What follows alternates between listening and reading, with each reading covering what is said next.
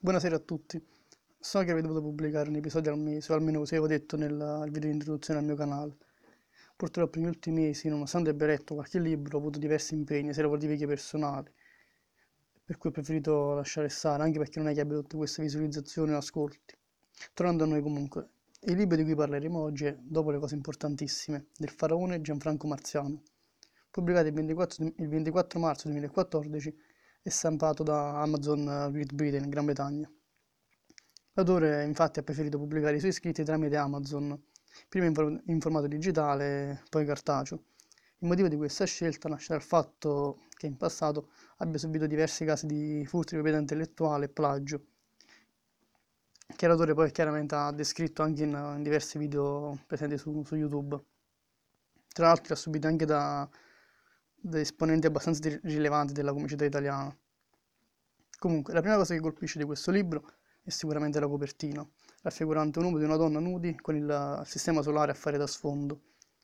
Questa raffigurazione, però, oltre ad essere un riferimento ad un fatto descritto nel libro, è in realtà una parodia della placca d'oro spedita nello spazio sulla sonda Pioneer 10 per far sapere alle altre forme di vita che popolano l'universo che noi siamo qui ad attendere a braccia aperte non fosse per il fatto che l'uomo rappresentato in copertina abbia un pene di dimensioni abnormi, più o meno quanto la sua gamba, sì, più o meno come una gamba, con due enormi palle pelose. Non sembra infatti lo scopo originario della placca d'oro, probabilmente questo. Una cosa importante da ricordare è anche che prima di, prima di leggere questo libro bisognerebbe conoscere l'autore, noto tra l'altro per il suo modo di parlare molto colorito, ma tra molte virgolette. Per cui bisogna prepararsi a parolacce e blasfemie, a blasfemie varie cose che non tutti amano. Io purtroppo sì.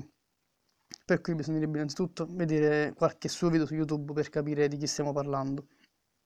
Detto questo, la trama presenta due storie, o tre forse, indipendenti, che descrivono la stessa società però, fondata sulla, sulla ricerca sconsiderata della fama e sul parassitismo, ultima piaga sociale. Sono due storie o tre storie, così assurde quasi da sembrare vere, le vicende di un movimentato istituto tecnico e la trasformazione di un lupo solitario in donnaiolo.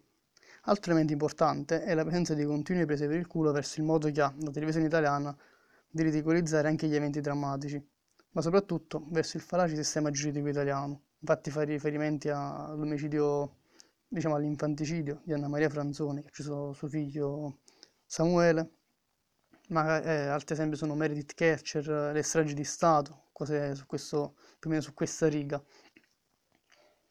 Detto questo, non ho nient'altro da aggiungere. Se avete un po' di tempo libero e tanta voglia di ridere, non dovete fare altro che acquistarlo. Prima di concludere, però, volevo ringraziare Marianna, che oltre ad avermelo regalato per San Valentino, cosa che solo chi mi conosce davvero potrebbe fare, riesce a farmi sorridere anche quando è praticamente impossibile.